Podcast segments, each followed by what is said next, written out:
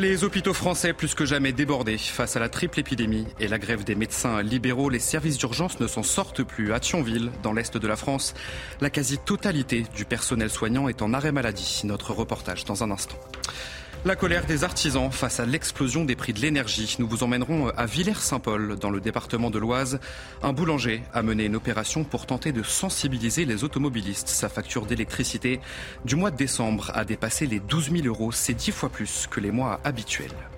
L'heure du, dernier hommage à Benoît XVI. Au Vatican, les catholiques affluent dans, la basilique Saint-Pierre de Rome où son corps est exposé. Les obsèques du pape émérite auront lieu jeudi et seront célébrées par le pape François. C'est une situation inédite pour l'Église catholique. Et enfin, après la bûche de Noël, c'est l'heure de la galette des rois. Elle sera dégustée vendredi à l'occasion de l'épiphanie. Si la traditionnelle frangipane est toujours aussi appréciée, vous verrez que certains chefs pâtissiers s'essayent à des créations euh, un petit peu plus originales.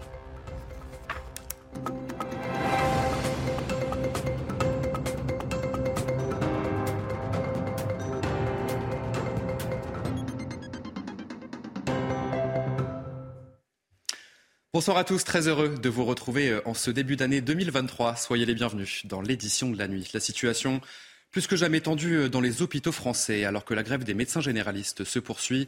Les urgences font face à une situation inédite. À Thionville, dans l'est de la France, la quasi-totalité des aides-soignants et infirmiers sont en arrêt maladie, ce qui euh, rend, vous l'imaginez, les choses encore plus compliquées. Le sujet signé Yael Benamou. Débordés et épuisés, aux urgences de Thionville, 55 infirmiers et aides-soignants sur 59 sont en arrêt maladie.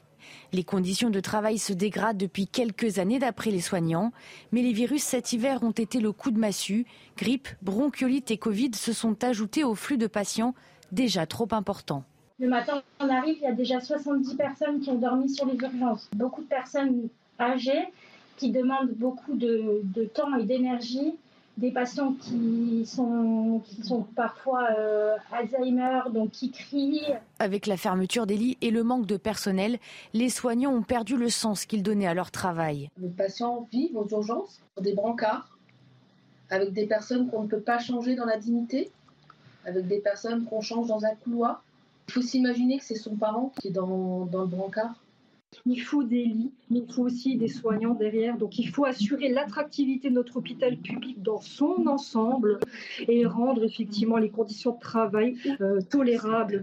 Les services des urgences de Thionville fonctionnent aujourd'hui au ralenti. Seuls les cas les plus graves sont assurés. Je vous le disais, en pleine crise dans les hôpitaux, les médecins libéraux appellent à poursuivre la grève. Elle a commencé le 26 décembre dernier. Une manifestation nationale est prévue jeudi après-midi à Paris. Les médecins réclament une hausse du tarif de la consultation et une amélioration des conditions de travail. La colère à présent des biologistes qui refusent de remonter les résultats des tests Covid, ces résultats qui permettent au gouvernement de suivre l'évolution de l'épidémie en France. Ils précisent cependant que les patients pourront continuer à se faire tester après les super profits réalisés pendant la pandémie. Les biologistes contestent le montant des économies demandées par le gouvernement. Et on va écouter à ce sujet Lionel Baran. Il est président du syndicat des biologistes médicaux. Actuellement, on fait face à un double discours et, à notre sens à une déconnexion totale entre d'un côté les vœux du président, les mesures prises par son gouvernement et la réalité du terrain. On ne demande pas une hausse des tarifs, on demande simplement des économies qui soient raisonnables au regard des conséquences pour nos patients en termes d'accès en soins.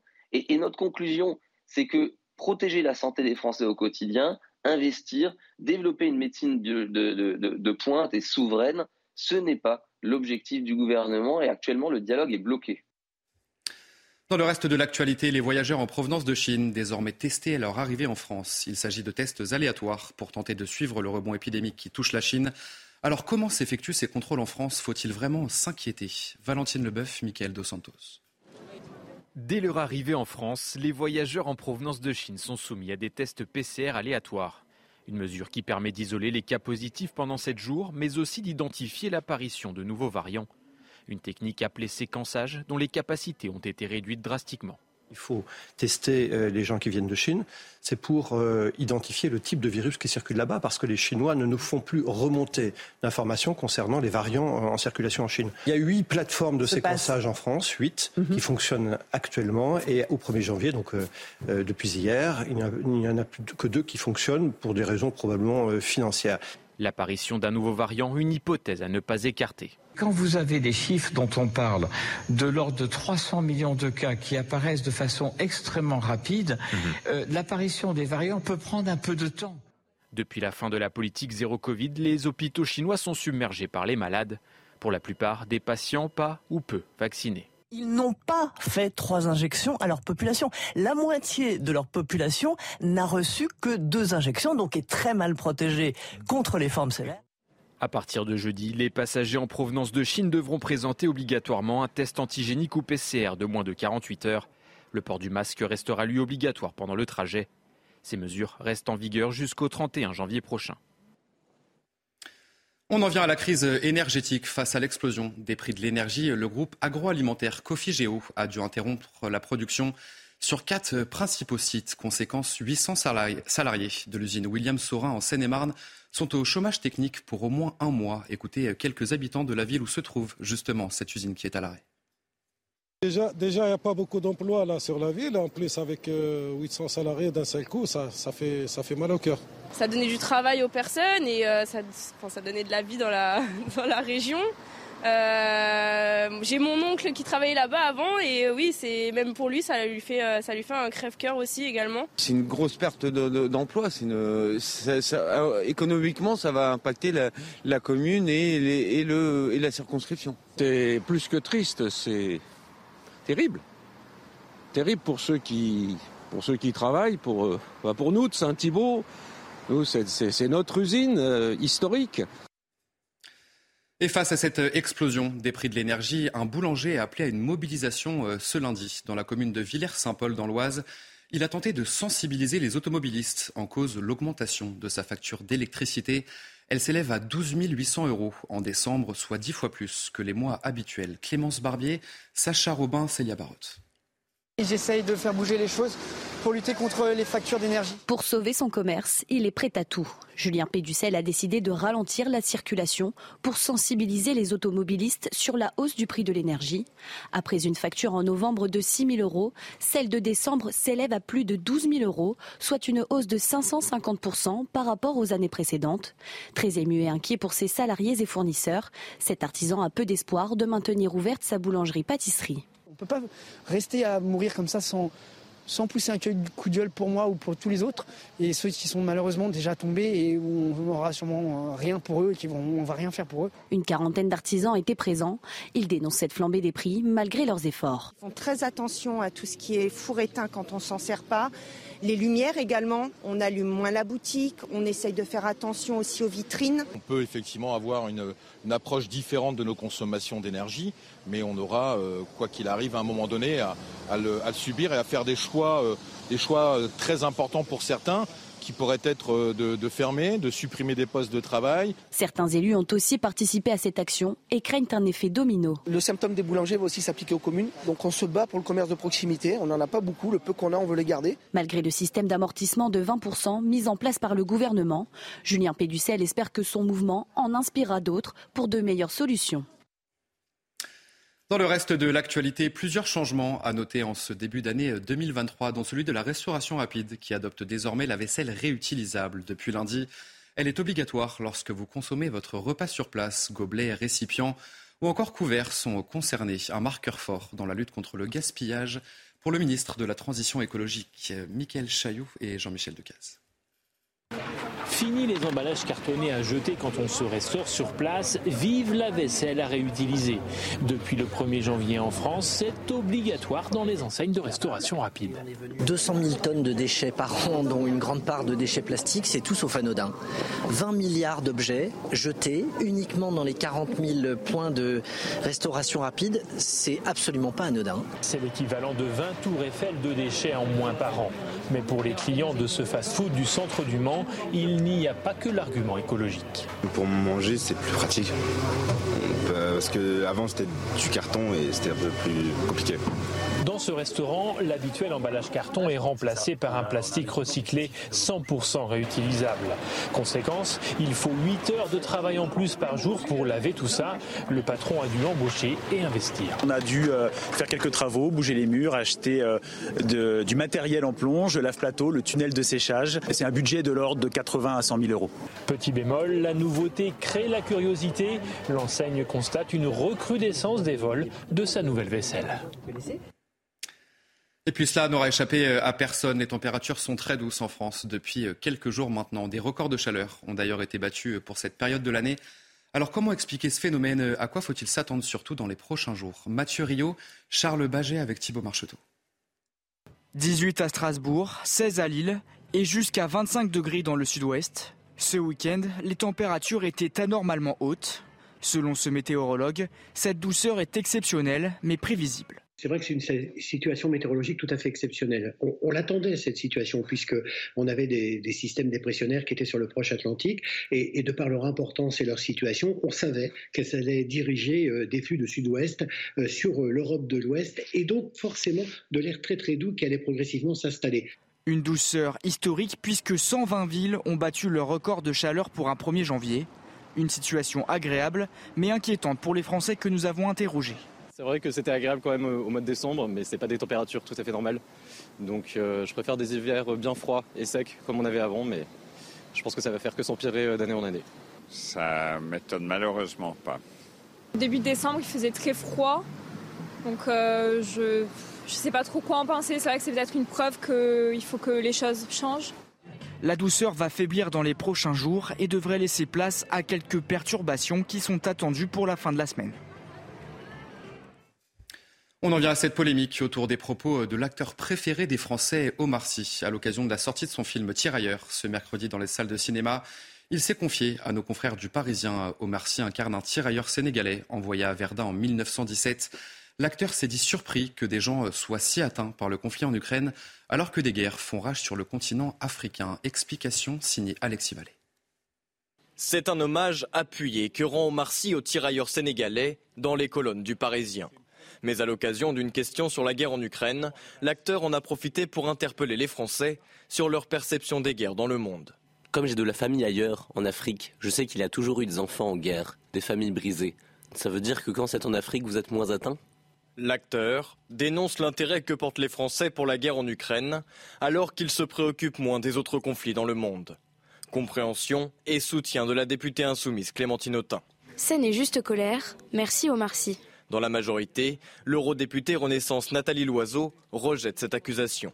Il y a 58 militaires français qui sont morts au Sahel en luttant contre les djihadistes. Non, Marcy, les Français ne sont pas moins atteints par ce qui se passe en Afrique. Certains ont donné leur vie pour que les Maliens cessent d'être menacés par des terroristes. Philippe Vardon, conseiller régional Reconquête, préfère user d'ironie.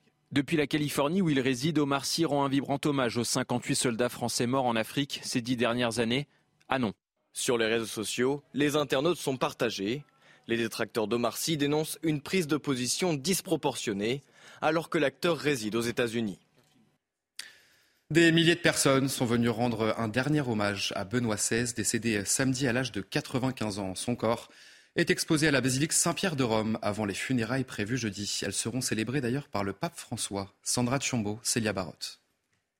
Au Vatican, les catholiques affluent dans la basilique Saint-Pierre de Rome. Plus de 40 000 personnes sont déjà venues rendre un dernier hommage à Benoît XVI. C'est au pied du baldaquin du Bernin que Joseph Ratzinger repose. Un moment de recueillement privilégié pour les fidèles. C'est une émotion indescriptible. J'étais devant le corps du pape. Je ne réalisais pas qu'il était là, que c'était vraiment lui. Maintenant, je peux rentrer chez moi en paix, aller au travail, continuer à faire mes affaires. Je porte le pape dans mon cœur, dans la communion des saints. Il est possible de dire un dernier au revoir au Saint-Père jusqu'à mercredi, mais il faut être patient car une longue file d'attente s'est formée, file d'attente dans laquelle les catholiques se souviennent d'un pape historique. J'ai de merveilleux souvenirs en tant que pape et en tant que théologien. J'ai lu certains de ses livres et il m'a tellement impressionné. C'est une grande émotion. C'était un grand pape. C'était une figure de grande valeur d'un point de vue théologique, mais aussi son rôle dans l'Église. Les obsèques de Benoît XVI sont prévues jeudi sur la place Saint-Pierre et seront célébrées par François. C'est la première fois pour l'Église qu'un pape en exercice préside les funérailles d'un pape émérite. Et de l'autre côté du monde, les Brésiliens font leur adieu au roi Pelé sur la pelouse de ses premiers exploits à Santos au Brésil. Des milliers de personnes sont venues lui rendre un dernier hommage. Le président Lula est attendu ce mardi matin avant l'enterrement de la star brésilienne qui nous a quittés vendredi. Les précisions sur place de notre correspondant à Santos, Stéphane Darmani. Ici à Santos, dans le stade de Villa Belmiro, le jardin de Pelé où il a marqué plus de 1000 buts, des milliers de Brésiliens affluent et vont continuer d'affluer toute la nuit pour rendre un dernier hommage au roi Pelé. Tout ceci dans une ambiance de nostalgie douce, sans effusion de larmes, sans drame. On a envie de se souvenir de Pelé, de fêter Pelé plutôt que de le pleurer. Les gens qui l'ont côtoyé et que nous avons interrogés ici autour du stade nous disent à quel point c'était une personne simple, humble, qui n'a jamais refusé un autographe ou une photo. Et c'est ainsi qu'ils veulent s'en souvenir. C'est pour ça aussi qu'ils donnent à cette cérémonie un ton plutôt enjoué, beaucoup plus enjoué que triste. Il y a une petite musique qui nous berce ici. Euh, c'est une chanson de Pelé, une samba euh, joyeuse qu'il a chantée dans sa courte carrière de chanteur. Et elle renforce cette impression euh, d'un recueillement dans la joie et dans la paix. et on espère tous ici, les gens nous le disent, que Pelé est parti aussi dans cette paix intérieure. Euh, demain matin, Lula va venir se recueillir aussi auprès du, cercueil de Pelé. Et ensuite, le corps ira jusqu'au cimetière vertical de Santos où il a choisi d'être enterré. Il parcourra d'abord un circuit à l'intérieur de la ville et passera notamment par la rue de sa maman, Céleste, qui a 100 ans et qui est toujours vivante. Et enfin, pour prolonger les fêtes de fin d'année, rien de tel qu'une très bonne galette des rois. Elle sera dégustée vendredi à l'occasion de l'épiphanie. Si la traditionnelle frangipane est toujours aussi appréciée, certains chefs pâtissiers, s'essayent à des créations un petit peu plus originales. Les images commentées par Mathilde Couvillère-Flandre, regardez. Au chocolat, à la pistache et même aux agrumes, la recette de la galette des rois se décline à l'infini pour satisfaire tous les gourmands. Mais dans la pâtisserie de Benoît Castel, on a opté pour la traditionnelle frangipane aux amandes. On a fait à plusieurs reprises euh, des galettes aussi euh, un petit peu plus euh, travaillées, originales, mais les gens, quoi qu'on en dise, reviennent à chaque fois sur la galette traditionnelle. vraiment, les, les, les puristes, c'est la galette frangipane, la classique. Les non-puristes trouveront eux leur bonheur chez Jeffrey Cagne. Le feuilletage reste le même, mais la garniture, elle, est inédite. Ce qui va changer par rapport à une galette traditionnelle, c'est qu'on justement on va avoir ce, goût de, sésame noir intense. Et ce chef pâtissier a ses arguments. La tradition, il n'y a que ça de vrai.